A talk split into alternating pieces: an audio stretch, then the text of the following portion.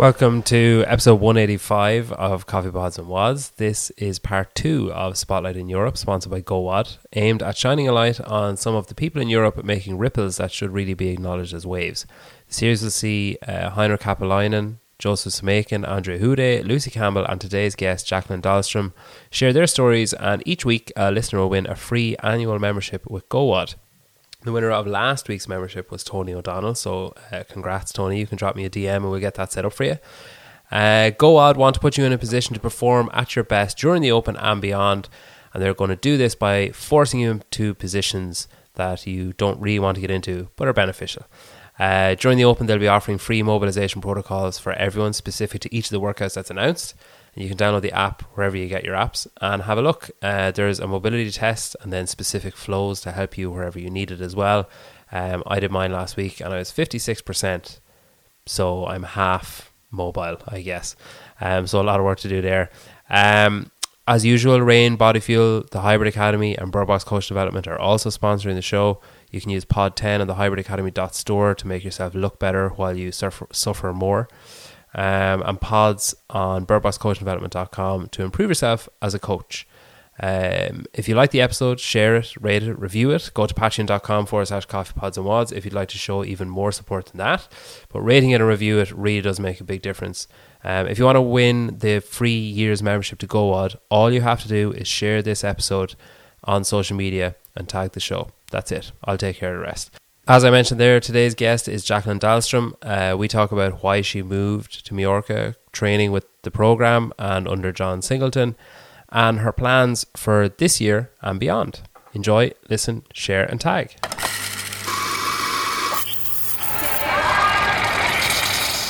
So we're uh, a week later than I thought we were supposed to be, and a day earlier than we were actually supposed to be, because yes. I can't apparently can't look at a calendar, tell what day it is, and then count. Um, so yeah, thanks a million for doing this. First of all, um, I really appreciate taking the time out. Um, so the you're in Majorca, is that right? That's right. And are you? Would you say that you live there now? Is that like your full time home? Yes, I've lived here since 2018, actually. So okay, it's uh, it's a couple. Of, it's, it's yeah, it's turned into a couple of years. I feel like I just moved, but actually, it's uh, you know, I've actually been there for a bit of a uh, little while now. So. and was that purely training based? Was that purely like there's there's water nearby? There's the good weather like pretty much year round. Was it was that the idea? Uh, so yes and no. Uh, it's like one of the things that uh, was like extra attract- attractive with Mallorca is always that it's great for for training as well, and especially if you start thinking like uh, games type training, yeah. Uh, and also before COVID, when there was actually a lot of competition happening, where you did have swimming and running and biking, and there was like a bit of different things. Uh, but like long story short, I obviously met John uh, at, at some point uh, throughout my my career, uh, and he he actually moved to Mallorca in that must be like nine years ago now um, with his ex girlfriend, so she's Mallorquin. Uh, so John had, uh, when we met, he he had lived here for a year, and then it was kind of living a bit like back and back and forth for like a couple of years. Uh, so when John and I met, and we, um, you know, first we just traveled together and we lived out of the backpack, and I eventually said that like I need a base. Uh, and we quickly agreed on Spain because he then already spoke the language and it's kind of neutral ground. So, you know, mm. I'm being from Norway, he, he's from England.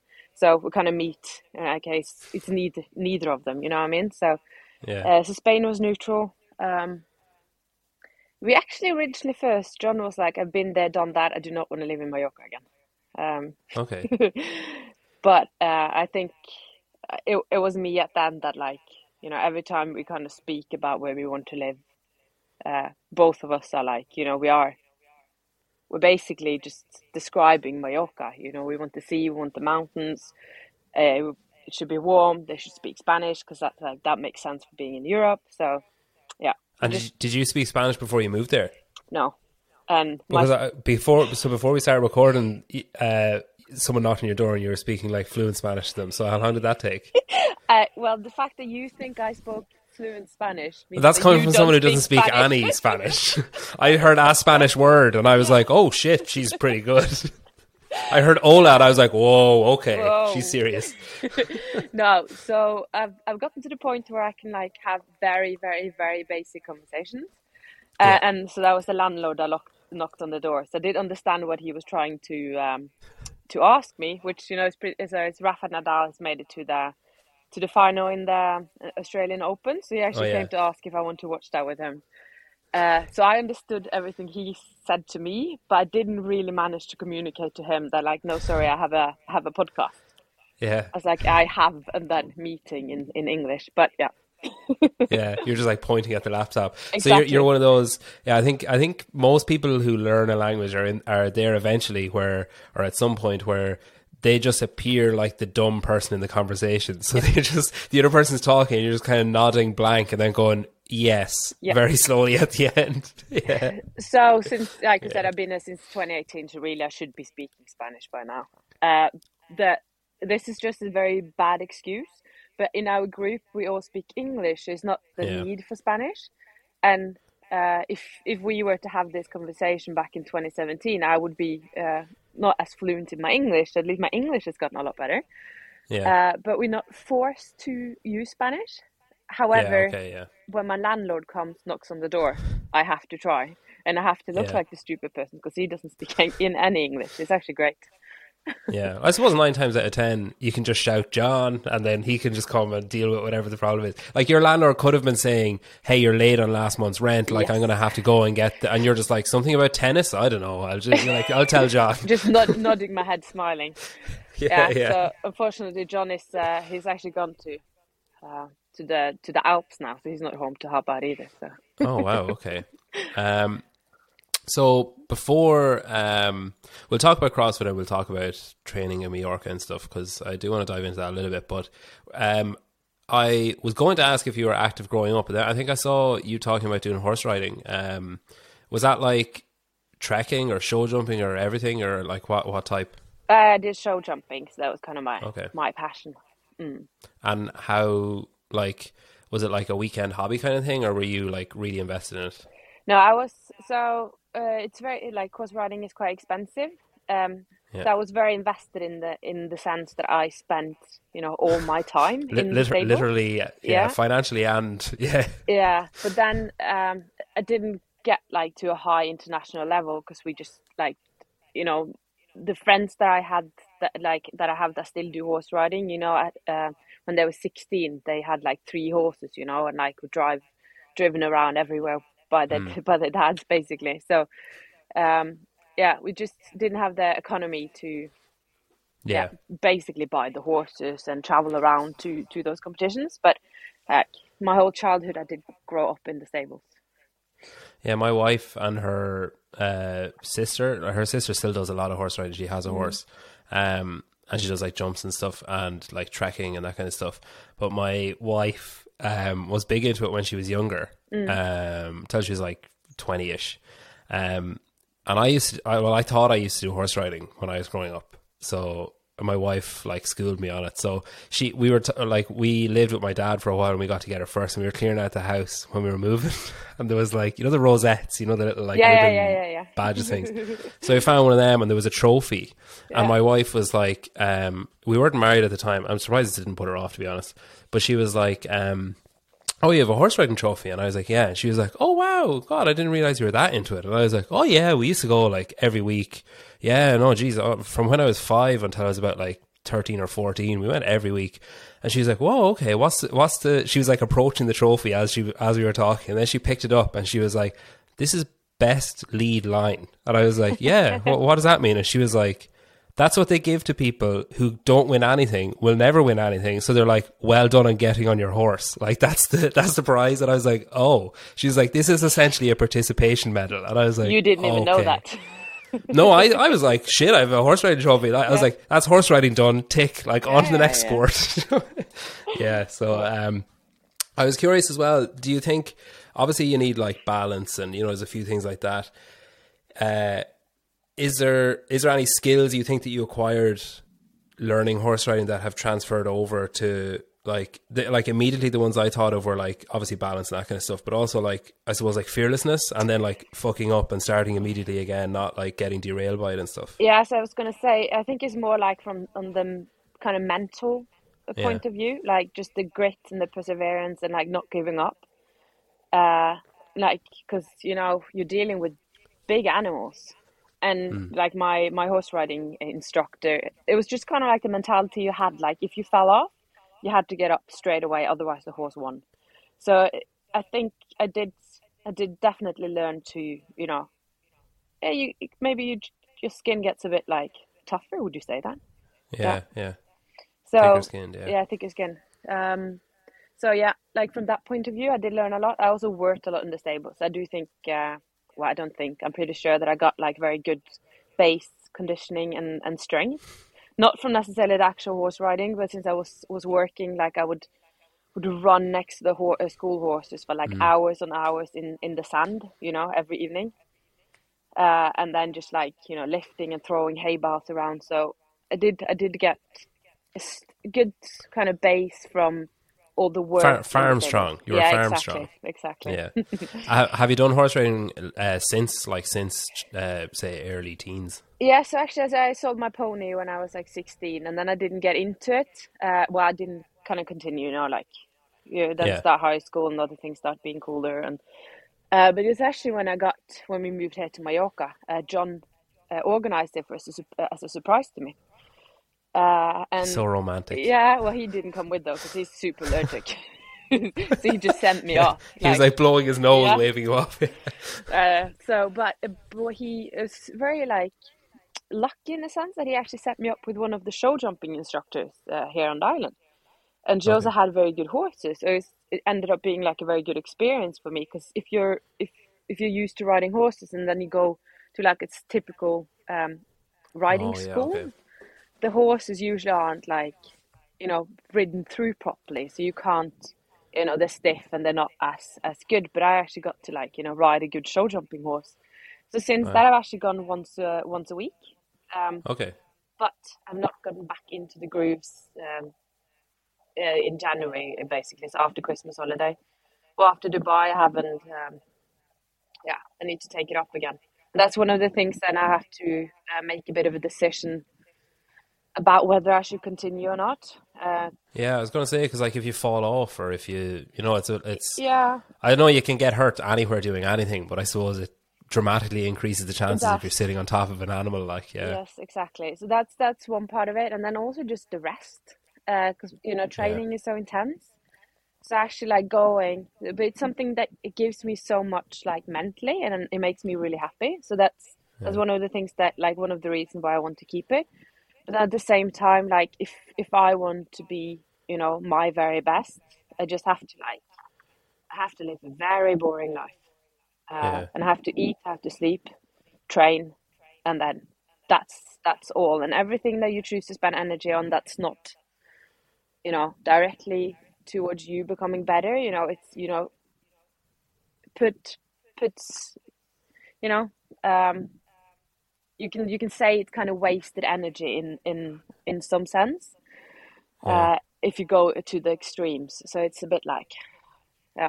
And do you do you think like that if so all say all the little decisions that you make are if you if you imagine those as like step forward like a, a- each one is a little tiny step forward or a big step forward depending on what the decision is. And then do you think that if you say if you continue horse riding or if you you know decide to take an extra rest day or decide not to take a rest day or whatever do you think that those are, are those do those decisions result in a step backwards or they do do they result in just standing still as I think this is hard. It's it's hard to kind of you know say for sure because I think you know it depends on what it is uh, as well. You know, is it is it yeah you know everything you do isn't wouldn't necessarily have that big of an impact. But then obviously if I had, I have the choice between going horse riding on my rest day or staying at home maximizing my recovery. You know, it is staying at home, maximizing my recovery, and not stressing, you know, making sure that I can meal prep and I do, you know, extra mobility work. That's obviously what's going to make me uh, better if I kind of put those two up against each other. Mm. Uh, so it's kind of those those decisions you have to make all the time. And I think if you listen to any talk that uh, you know Matt, Matt Fraser had, he was very like you know he did not do anything that did not have to do with CrossFit and would make him a better athlete. So mm. you know I wouldn't say I'm at that extreme, but you know at the same time you say because it's you know it's every time someone asks, I do want to go out for dinner, and then living in Spain, dinner means you're going to be home by ten you know. So, so then I yeah. won't get my sleep, and then that's going to affect the training the day after. So it's all those small things that you kind of have to think twice about, and then you know, kind of make the decision how how important is it for you to be as good as you can be. Hmm. Mm. Um, when did you find CrossFit? Uh, I started. I, the first time I walked into CrossFit gym was in 2014, uh, and it was just by by coincidence. So the CrossFit gym opened next door to the Global gym that I was training at. Uh, so kind of just a bit curious, you know, about what it was. Um, so yeah, just went in, gave it a go. Can you remember what the uh, first like class or workout or anything was? No, I don't remember. Like I know everyone, everyone like knows like this is the first workout I did. I know that uh, seven was one of the, you know, one of the first like hero workouts I did, and I, I thought it was really fun. Uh, but no, I don't remember exactly what the first workout was. I don't. Yeah, I think I think people the people that remember I kind of so part of me thinks that some people just make up. I think they just say Maybe. like that's the that's the first memorable one I did, so I'll yeah. just say that, or yeah. that's the first open workout I did, so I'll just say that. Because I think if you ask someone like, "What's the first thing you did in CrossFit?" and they just say like, "Oh, like back squats," like it's not very interesting. So they're like, "I need a better answer to that question yeah. if it comes up." Um, can you remember then? So like 2014, um, and you said 2018 you moved um, to Mallorca. So that's obviously like taking it, uh, like you know, pretty seriously to move mm. um, country, I suppose. Eh, like, can you remember a moment between 2014 2018 where you thought like, oh shit, I could be really good at this. Like, I could if I really knuckle down here. So, so that's quite interesting. So I like until like very recent, I never had like I never actually, you know, said to myself like I'm going to make it to the CrossFit Games. I'm going to be one of the best in the world. Like this is so. I, I actually started off and I didn't want to compete. I just wanted to train for health. That was like the first yeah. thing. So I just did, uh, and I actually stopped doing CrossFit for a period because the, the guys at the gym were pushing me to compete and I didn't want to compete. So I went back to the global gym for a couple of months because, like, you know, just did my kind of running intervals and, and strength training. How um, how far in was this? If if you started 2014, when are you talking there? So then they got me to do the Open in 2014, and then after Open 2014, people were like, because at that point I couldn't do double unders, and like you know I was like doing like semi strict toes to bar, and uh, but then it was like if you if you just like if you're just a bit dedicated, you don't have to do much, but just a bit dedicated, you know, you you could do well, and you can do well in Norway. And I was like, you know, what? I do not want this. I'm training because I wanna, you know, I just want to have fun. I do not, and I want to be healthy. I do not care about like the competition side of it at all. Uh, so I went back to the global gym, and then it must have been then late 2014, like maybe October 2014, I came back again. Um, and then it just kind of started like wanting to be able to RX the classes, you know. So okay, I could do toes to bar, but it was strict toes to bar. I did strict pull ups. I couldn't do, um, you know, muscle ups and stuff like that. So just wanting to be able to like be yeah, just join in on what it was. And I quite enjoyed the the challenge of trying to to do like learning something new. And then it was in 2015 after regionals 2015 where I got like the first kind of um, taste of wanting to compete a bit. Um, because then I had just been doing the, the the classes and it was and I ended up I think I was if I don't remember wrong I was like 54th or something in Europe. Uh, and back then it was regionals and it was top 30 that qualified for for um, for regionals. So I I just then kind of like you know maybe if I just do a bit more, I could actually make it to regionals next year. That'd be pretty cool because you're gonna. Mm. Uh, we also went to watch regionals in 2015, and so it was when I watched in 2015. I was like, you know what, I want to be here next year. Uh, so then, you know, I didn't necessarily do that much more, but just a bit more organized training than leading up to seven, uh, 16. So then qualified for regionals in 16, and then it was like, okay, but you know what? It's actually not that fun being like first heat heats regionals. You know, it's I want to be be in the heat with the best people because actually, like when you go somewhere and you're even though you're qualified and that's really good, it's actually not fun when you're amongst the worst at the competition, uh, if, if if you know what I mean. So then then it became like very like a competition with myself. Like, can you can you do better next year? Can you be in the best heat maybe? Uh, and then it's just kind of continued like that. So even back then, I and didn't necessarily have the the drive to make it to the games, but I just wanted to see like you know how good can I become. Um, and then, so is that like would you say that 2018 changed that then? Because I know you like you just missed out in 2018. So was that the kind of time where you were like, all right, fuck this, like I, if like it's there if I want it, I just need to go for it. Yeah. So in 17, I think I was I was seventh or eighth uh, in in Europe, like Meridian Regionals in 17, and then they made changes to the to Europe. So all of a sudden, like mm. Europe got got more spots, and I was like, you know what? Actually, if they didn't divide it but they had kept regionals just like it was, but they gave us eight spots instead. I'm actually, you know, um, I could qualify. So mm. it was going into 2018. I was like, you know, I, I could do this. Um, but like you said, I was I was close, but I didn't make it.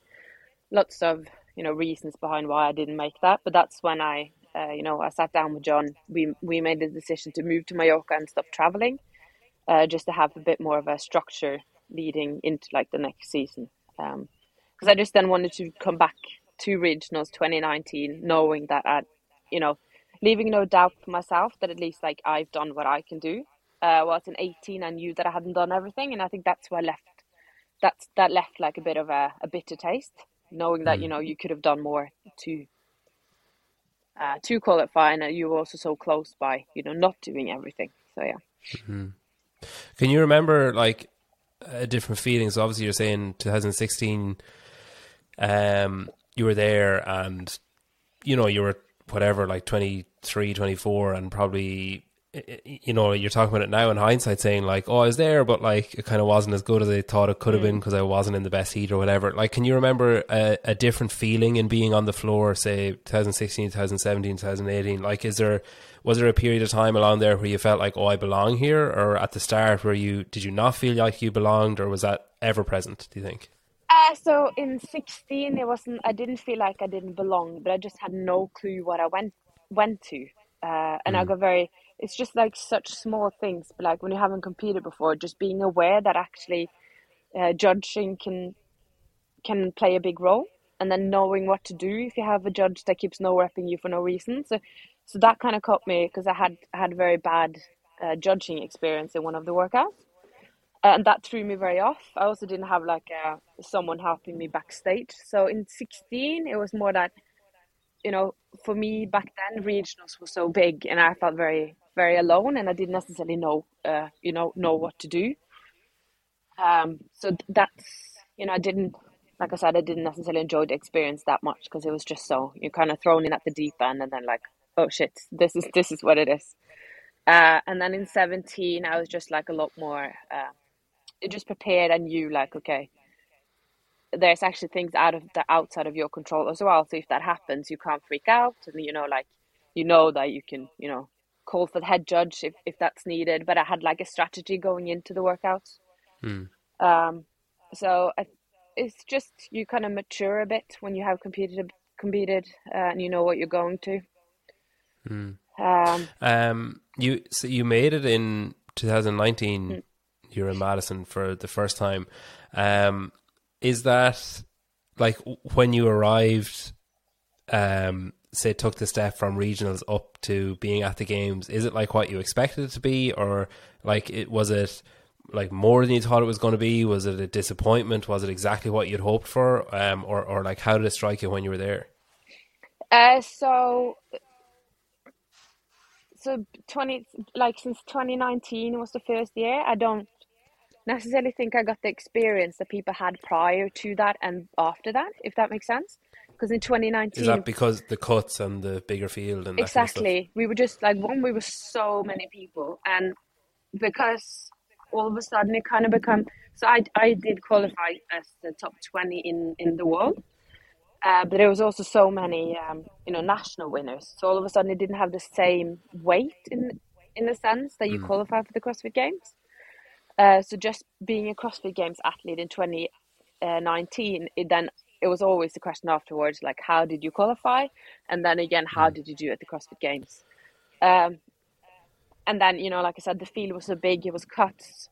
The cuts in 2019 was actually good for me because I I was injured, um, and I knew going into to the weekend that I wouldn't be able to uh, follow through with all the all the workouts anyways. So the fact that uh, there were cuts made you know um, allowed me to come just enjoy the few competitions I could do, knowing that I would get cut, instead of going knowing that I would actually have to withdraw at some point.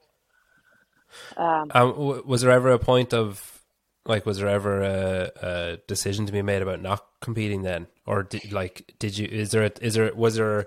A, a question mark over until you heard that there was cuts, and you were like, "Oh, screw it, I'll go and I'll do it," or, or is it because it's the games you were never going to not go? Uh, so since it was my first, well, one, I didn't admit to myself like how serious my injury was, and I always Okay. just like try to in the back of my head like, okay, you know, there's still like three weeks to the games, you know, you can make it. It's not that bad. But I, um, I've now learned that when when you injure a nerve, that takes a very long time to heal. So you, you're going to need a lot more than three three weeks. Um, so it wasn't just originally I, I thought it was just like you know I just tweak my back and it just has to rest. Uh, but then you know realized that it wasn't wasn't as simple as that. But I was kind of probably a bit in denial that like once I'm at the floor and the adrenaline kicks in, I'm going to be fine. Uh, which you know obviously was not the case. um, but yeah, I think John. Uh, sorry, I think John probably would have uh, you know denied me to compete if he didn't know about like if it wasn't cuts. I think he Oh, then yeah. would have yeah he would have then had the conversation with me like you know you can't compete.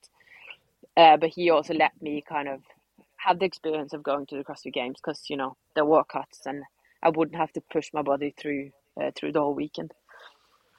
And how uh, have you had any like residual issues with your back or anything? No. Uh, so it's um, so it's when you when you kind of have an injury, it's very normal that you get sensitized. Yeah. Uh, so I haven't had, you know, I haven't gotten injured again since that, but my but my back is what you would call sensitive. So I just have to be a bit um, aware of, of certain things, especially, you know, if I know that it's been a very stressful period or I haven't recovered. Uh, my back is is very often the first thing that would kind of give in, um, and that's Do you get ner- Do you get nervous about it, or is it just one of those things? Yeah, so the, the, this is the other thing. You also do get nervous, and I think like back and then like you know having a prolapse and a disc injury, it's just uh like a lot of emotions attached to it as well, and Yeah. people are very like scared of you of their back. I heard a, a, an amazing um, comparison when uh, Sevan was in- interviewing Sara Sigmundsdottir, and he said that an injury like like hers or like a back injury or whatever, it's like one of those where you're dating someone and they cheat on you, and then in your next relationship, you're like, "Is this going to happen again? Like, do I need to be careful?" Yeah, I thought that was yeah, it was a good way of describing it. Um, in 2021, then, so I mean, you had I've I've listed what I because I, I thought it was very impressive. So like top 40 in the Open, fourth in quarterfinals, second and semifinals, and then 17th at the games.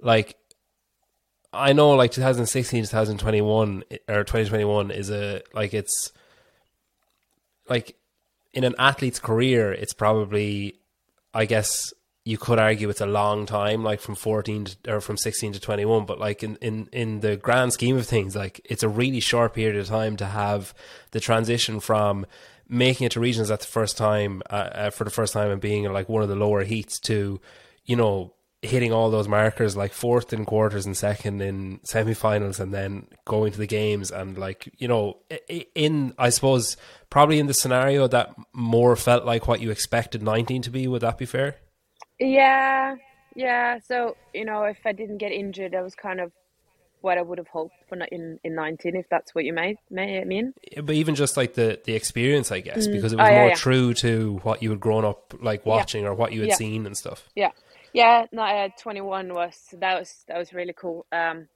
it did leave a bit of like uh, it was was a lot of tension behind the scenes, like before the cut, because games obviously again announced that we were going to be cut down to twenty athletes uh, in twenty twenty one. yeah and they announced that like three days before we started competing or something like that. Uh, so the first kind of workouts, it was more about trying to survive and staying in top twenty than actually like, you know, enjoying it. Hmm. Uh, and then once once you made the cut, it was like okay, you can you can really just take this in, enjoy, have fun. Um, but yeah, twenty one was. Uh, yeah, it was just you know when you've worked because in some ways you kind of kind of felt like 2020 was kind of taken away from me in, Yeah, in, yeah. in some ways as well. And I'm, I know I'm not the only one, but um, you know we were a few athletes that were injured at the at the start of the season, and then you know planned it to to attack the back end of the season, but then uh, you know all the back end competition kind of just got yeah they didn't care about it. They just cut the season short and then uh, went on with Mm. it. So I didn't feel like um, you know I got to to showcase what I had worked on in 2020. Like, because I do think at the back end of 2020 I was ready to compete again. So it's just like you know, just being able to show not not necessarily for others, but then to to myself as well, mainly that all the hard work had paid off, and you know that I that I could could make it back, and I did belong belong on that competition floor. So just um, yeah, and it was just a really good taste, and just you know you're relieved when you work so hard for something. And the differences between say 2019 and 2021 is it is it like just the same thing but like small improvements over and over like small little incremental improvements in everything or was did big changes happen like is it just like small little tweaks at that point Uh, no, I would say I've just been so at. If you kind of look at me in 2017, uh, I was not as good of an all-round athlete as I am today. I was had more holes, but already then I was, I was more of like an all-rounder. I didn't have any like. Obviously, there are things that I'm I'm worse, like not as good at as other things, but I, I didn't have like any kind of major holes and anything that I was great at. I was just kind of like evenly. Uh, Hmm. mediocre across the board. Uh, so we've just kind of tried to raise everything a bit. Um, yeah yeah, so it's just been, like you said, just a bit better on everything. Uh, and um how long so the program i suppose is kind of the the uh, the moniker of the program, I suppose, is new enough. It's like you know uh, recent enough as far as like John's coaching has gone. Like it's the you know the the the new hub in Mallorca and all the athletes like coming to Mallorca and stuff. But how, how long have you been uh, had him as a coach? uh, so I've, I've been doing the program since uh, after regionals 2016. Okay, Uh, and then I met him for the first time in like February, uh, February 17. So it's then from February 17 where, where he started working more uh, directly with me. um, uh, relationship first or coach athlete first? Uh, coach athlete. So we were coach athlete athlete for a while before there um, anything else. And I think we we both you know held off for for quite some time, knowing that I don't know, like he had he had set a boundary that like that's something I I'm not crossing.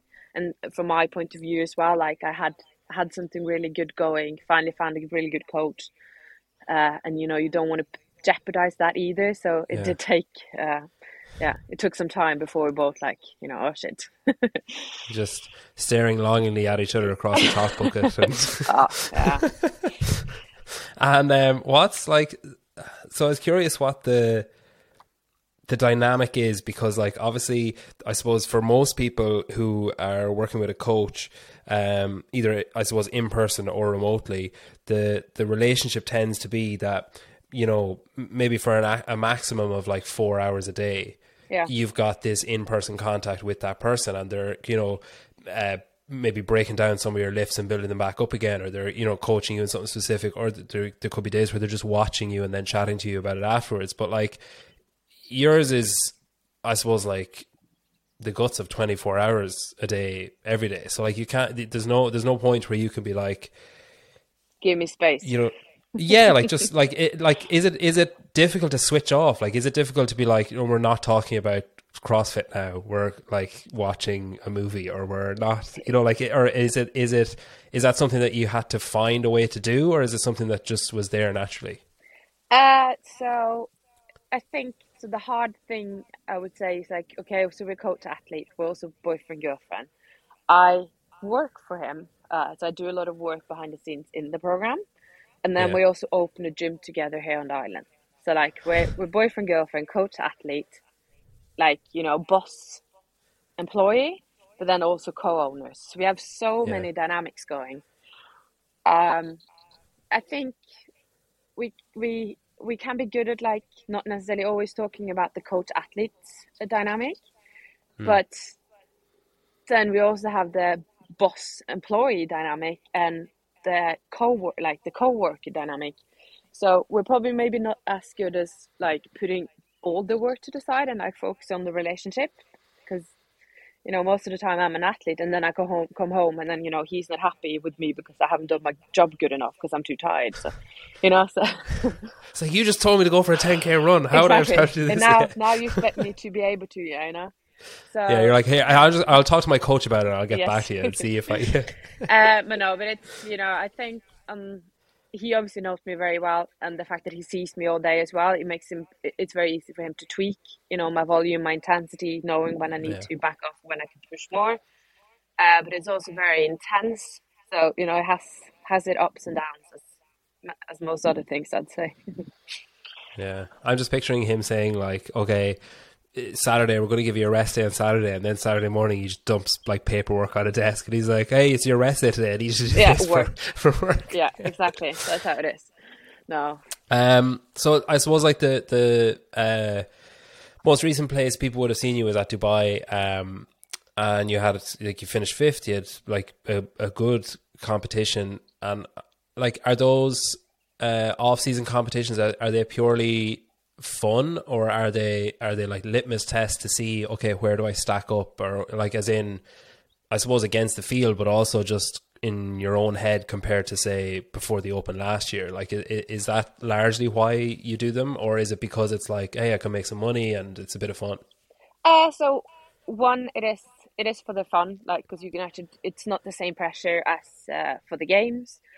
Uh, off season competition, we also don't tape in the same way we would do for the game. So we kind of we we we're training normally, and then I'm taking like you know two three days a bit easier before the competition. So we don't we don't make it into such a big thing, which means that um, you know the pressure is a bit a bit less. But we definitely use it to uh, as a bit of a tester to just see like okay have the things that we worked on has it paid off how are you now stack, stacking up to the rest of the field are you are we you know are we um, getting behind on certain things because it's very like CrossFit. There's so many things that you have to balance all the time, so it's it's a good Yeah. tester to see where you're at. Uh, for me, Dubai now as well, especially was also just because I, I had a bit of a rough um, comeback just after games with with Rogue, uh, and and that made put me in a bit like not maybe the best uh, best place mentally. So Dubai, like from Rogue to Dubai, I, I really worked on you know my head and my mindset going into the competition. Uh, so to Dubai was really much also like a tester to see if like I can put some of the things that I'd uh, practiced into uh, action basically. And what, what what were the pitfalls you thought you had at Rogue compared to Dubai? Uh, so I, I think after games, I one I did have COVID after games, which I think affected my conditioning more than I again admitted probably. Uh, and then uh, with not having the 2020 season, I kind of feel like I had like, uh, you know, I kind of trained from 2020 all the way to 21 uh, without that games. So it was just a very long time focusing on games 2021.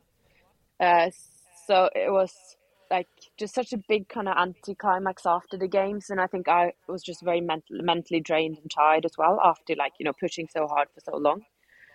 Uh, so I also don't think I'd gotten back into the to the want to train as hard as I need to train to be the best I can be, basically post games. Is that like the joy of it was gone, kind of? Yeah, it was like okay, now we're gonna do it all again, you know. Yeah. uh, and then for what? Okay, trying to be like you know, can I can I come back and make it a bit better? So, but it's, it's just knowing like going through ahead like all the sacrifices that you have to make and you know how dedicated you have to be. So I think I I, I did take a, a whole month off after the games, uh, but it probably took me like uh, it, yeah I didn't have like that fire burning inside me when I when I got back to training straight away. And then Rogue was like the, the kick in the butt that I needed to get my shit together, basically, if you can put it that way. And was that, do you think was that common among the field that road? Because like I was kind of conscious of that when it was like because it, it it looked exciting and it looked fun and everything, but then it's also like God, they must be just wrecked like Yeah. after such a long season and then the games and then most of them were probably in a similar position to you where they took two three weeks off and Yeah. then have to taper back up. Like was did I was anybody else talking about it or is that the kind of thing that athletes don't talk to each other about Uh, even if they're feeling it? we did not talk about it based mainly because I would say that we were all in the same boat. So we'd all gone through it. Yeah. So there wasn't like it wasn't one of us standing out having done that and the others hadn't done it. We were like Yeah. everyone had gone through exactly the same. So uh, which was why I kind of went there and I didn't maybe think I was going to do that bad. I was like, you know, everyone else has had a month off as well and blah blah blah. but uh, yeah, no, we didn't. Yeah, we, we they would in um, generally try not to complain too much. You like you know you're not going to admit to your competitor that you know you're sore or Yeah. you're not in shape. You know you're you're Yeah. you're pretending that you're in the best shape you've ever been. Uh, Um, what what uh, I suppose the the striking thing on the female side, from my eye, just glancing at say the leaderboard over the last like two three years, is how many people are going to be missing from it this year that are usually somewhere in the top 10 like you've got kristen is obviously retiring like carrie um, Annie is going team. I think I, I'm not sure if it's true or not, but I heard that Kristi O'Connell is going team as well. Um, like, are you? Do you allow yourself to look at those and think like, oh well, seventeenth now becomes like thirteenth? Or Yeah. like, can you can you look at it that way? Or do you have to totally detach yourself from it? Uh, I don't. I try not to think too much about my competitors. Uh, Yeah, Like my goal, you know, every day when I go into every session, my goal is to do the best that I can do. And some days, you know, I obviously feel like shit, and my best is not very good. But then I always try to bring it back, and, and you know, it, it's hard on those days. But like I do, do then bring it back. Like, okay, so what can I do today, and what's my best effort today? And the same out on the competition floor. Like I really just try to focus on what I can do because you know how good the others are. It's just so so out of my control. Uh, but yeah, you said you know there are people disappearing now, so you know it opens up slots. But then you also have like a generation of of like kids coming up through. So you know I'm not going to take anything easy. I'm going to train just as hard, and then I, I want to go to. Uh, goal is obviously to make it back to the games this year. Uh, and I just really want to leave knowing that I gave, you know, my absolute best and put on a, my good, like a good performance uh, this year. So try. and does it like when other people like when you see because obviously you're you know you're kind of relatively close, I suppose, compared to other athletes to say like Kristin. So like when you see people retiring, are you does that make you think about your own career and like you know obviously you've mentioned the businesses and stuff that you have going like in like consistently in the background. Do you think are you do you ever think about those kind of things or will you just kind of sort of know when the time is right? I guess. Yeah, so Kristin is actually I use more as like a motivator because I can Okay. see like okay she she she did retire now, but you know she just got better and better and better.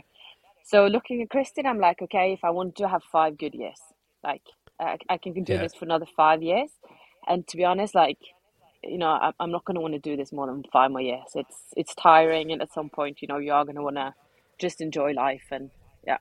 But so so Kristin, I do I, I look at more like because it's very easy to think like okay because I, I train obviously with Gabby uh, and she's seven years younger than me. Uh, so it's very hard like sometimes you know I can bring myself down thinking like you know I'm too old for this. You know my body can't handle it. But then looking at Kristin looking at Sam Briggs I'm like you know what? Uh, I still have at least five another five good years if, if I do things right. Um, so no like it's it's more maybe not pressure from home but it's like you know, it's friends, family. I don't necessarily think John would want me to do this for another five years. so it's more things like that. Like, you know, I'm not, and, and also my body doesn't handle the same it did when I was 24. So you just need to be a bit smarter about things. But yeah. Yeah, I'd say John, the coach, will probably want you to, but John, the business partner and boss is, and boyfriend yeah. is probably like, no, I Does think maybe to. two or three. Yeah, Yeah. yeah. Um, so I suppose as well, ano- another thing that happened in your off season, uh, you joined. Uh, you're sporting a Hustle Made jumper there, so you Yeah. joined uh, Hustle Made as one one of their first, um, The first. uh, the first of uh, it feels like there's like another one being announced every like couple of weeks. So like they're building an extraordinary team. Yeah, and there's, it's I suppose like I've I've spoken to like some of the people um, either for interviews or just like casually you know on Instagram and stuff, and they're like they're all nice people. I think that's the mm-hmm. the good. Like I have a lot of time for Royce. Like I think he's great. I've I've interviewed him a couple of times, and he's always very giving. And obviously you're on now. Um, but like I've spoken to Drew a few times, like just in messages and stuff, and like, the, I guess the common thread is like, uh, a kind of genuine niceness, like a, a good guyishness among the people that they seem to be bringing in. What? How did that happen on your end? Were you like kind of friendly with them beforehand, and then the the opportunity came up, or did they reach out to you like unexpectedly, or how did it come about? Uh, uh, firstly, thank you for thinking we're all, uh, all good people. That's very nice. Uh, no, so I um, I, I met them the first time actually because I did uh, we traveled. So I um, I did Torian Pro in Australia two years in a row.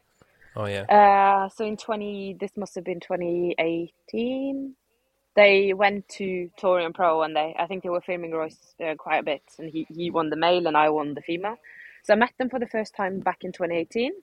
Uh, didn't really see them uh, much since that, and then obviously you know the world shut shut down, so they didn't travel to competitions and stuff either. Uh, but spoke to them a bit during the games, um, like this year. But then also, you know, we're busy. So after that, I've just been speaking a bit, like you know, just sorry, that was the dog. I don't know if you heard that. uh, but just been speaking a bit, like just uh, just back and forth. And then uh, Craig did reach out, and I was uh, I, I was quite surprised, mainly because um, I didn't it didn't even cross my mind they were looking for athletes. You know, they didn't have yeah. any athletes. They're influenced themselves. They're doing so well. So it just it hadn't even crossed my mind that Hustle Made was an option, if you know what I mean, of, yeah. when it comes to sponsorship. Um, it was a surprise. Uh, I would say we got along before that, but uh, you know, I I didn't. Yeah, like I said, I didn't think they were looking for athletes. um, yeah. So I suppose like it's it, they're probably in a unique position where you know, you talk, you always hear about people talking about boots on the ground, and like when you're there and you see what's happening and you know what people need and stuff. I suppose they're probably in a unique position compared to other brands because they've spent so much time with so many different athletes, and they've like, you know, literally lived in their shadow, you know, mm. c- capturing content, and you know, they've. I suppose seen them at their best moments and at their worst, and they've recorded it and spoken to them and stuff, so they know like where the shortcomings are for people like you who need that extra, you know, that extra 1% might come from not having to worry about flights or not having to worry about whatever, you know, like financial yeah. issue might crop up because you don't have it or whatever. So, yeah, no, I think, yeah, it seems like a good match. Um, with training, then, you mentioned Gabby. Um, obviously, you, we've seen a lot of different athletes come through Mallorca either for prolonged periods of time or else like passing through. Like, so I know Adrian's there a good bit. Mm. You've got Gabby, Laura's been there. Like, you know, Christoph is there. Like, there, it, there seems to be a consistent good group, and then there's people drifting in and out at different times of year. Like, you mentioned that when you're looking at training with Gabby, you're thinking like, oh god, like this, you know, uh, I, like how long can I keep doing this for or whatever? Is there like do you have to compartmentalize your own training like uh, like because if you're you're probably doing i guess like you know much the same if you're all working with the same uh, coach or group of coaches i'm assuming that there's a lot of crossover in, in your training and stuff like so do you do, do you guys train separately when it comes to like say competitive training or do you use each other as like you know a push in your training? Or or is there times when you have to do one and times you have to do the other so that you avoid like overtraining or burning out or something? Yeah. So uh, gabby and christoph they moved to the island in uh, in like february 2020 uh, to you know train with john and to uh, be coached by john and train with me basically. Um, so then from from 2020 uh, february 2020 until games 21 uh, we did every session together, uh, like the same, and we trained together every day. Um, and then after games, we we sat down and uh, basically like had a bit of a conversation because it gets very intense. Like because you, you know we, we are we're training partners, but we're also competitors, and it's yeah. that like always having someone to uh, you know compare with and feeling that you always have to perform. It can be quite tiring. Uh, so after games this year now, we've actually started to we're um, we're now not doing the same uh, every day anymore. Uh, we train we train together uh, four out of uh, no no because we swim together as well. Okay, we train together 50-50 probably. Um, yeah. Yeah. So fifty. But I like- suppose it, it, it lessens the opportunity for comparison, I suppose. Whether it's because I know, like, I know exactly what you're saying, where it's easy to say, even just from an average gym goer's perspective, it can be hard where, you know, they talk about, like, oh, don't compare yourself to other people and just do your own thing and whatever. But then you go in and you're, you know, doing back squats and you glance over and see what someone else is doing and you think, like, fuck, should I be doing the same as them? Like, are they doing more than I'm doing? Yeah. Should I be doing less because they're only doing that much? Should I go down? Like, it's it can be hard to separate yourself from the environment that you're in. So I guess like 50-50 is a fair split because you get the push you need sometimes, but then can separate yourself from other times and just do your own thing, I suppose. Yeah, yeah, exactly. It's, it's it's a good mix now, and the thing as well is just like you kind of expect well, you're not expected to, but you're kind of you're putting pressure on yourself, and you think that you would you always should be able to perform at your best. Uh, so then, just when you have those, you know, tough days, uh, they become even more apparent when you're like next to someone else who's maybe having a good day. Uh, so mentally, that can just be be rough, and you kind of feel like you're stepping back whilst they, you know, they are going forward, and you get very frustrated. So, yeah.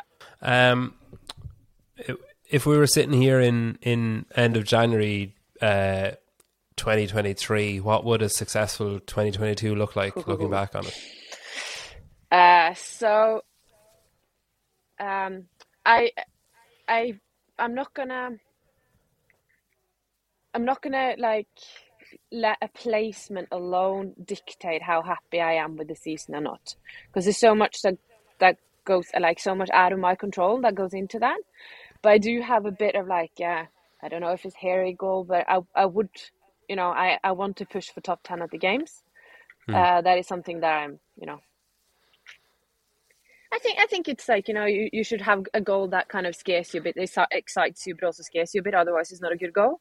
Uh, so that is that is what I've kind of said to myself, like top ten at, at the games, and then you know we'll see what happens. Uh, yeah. but yeah, if I, I'd, I'd say if I manage to be top top ten at the games, and then also again get the invite to you know Rogue and Dubai, so I get to compete at those big off season competitions. That is, uh, uh, Yeah. would be the goal for for next year. Yeah, that's cool. I think that's fair. Um, okay, well, look, we'll finish with a quick fire. Um, Okay.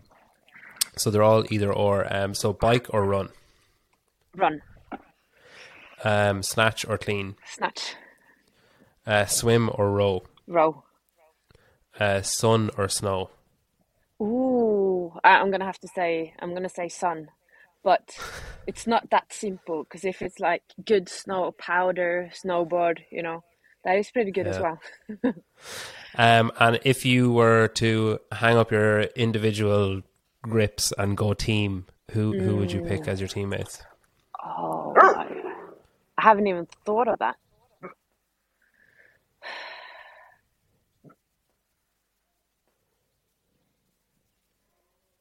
I don't know. I guess the the the obvious the obvious just by pure proximity, you're probably looking at Christoph, Adrian, and Gabby would be the, That- that would be the easy pick, but I can tell you that Yeah. that would probably not work out very well. uh, I think, but I think Gabby and I, uh, Gabby is not, you know, she's not interested in going team at all. I can say that, but I think me and Gabby would be, you know, that would be a good, good female team. Uh, yeah. Christoph as well. maybe maybe think- for maybe for like Wodapalooza or something. yeah. Uh, Christoph, I also think you know he could do very, uh, very well on the team. He's very strong, and he's got you know he's got what's needed for team. So I could put Christoph there, and I think then Royce would actually be a good match with Christoph because they're both Oh, very yeah. good. Uh, so that could be a good team. And tall, they're both tall. yeah, so th- they would match each other because you know you need to be able to synchronize stuff as well. You could just put one of the guys at the back of the war and one at the front, and then you And and, Gabby just can just watch watch it go over your heads. Yeah. exactly. Um, well, look, thanks a million um, for giving us so much of your time. I really appreciate it.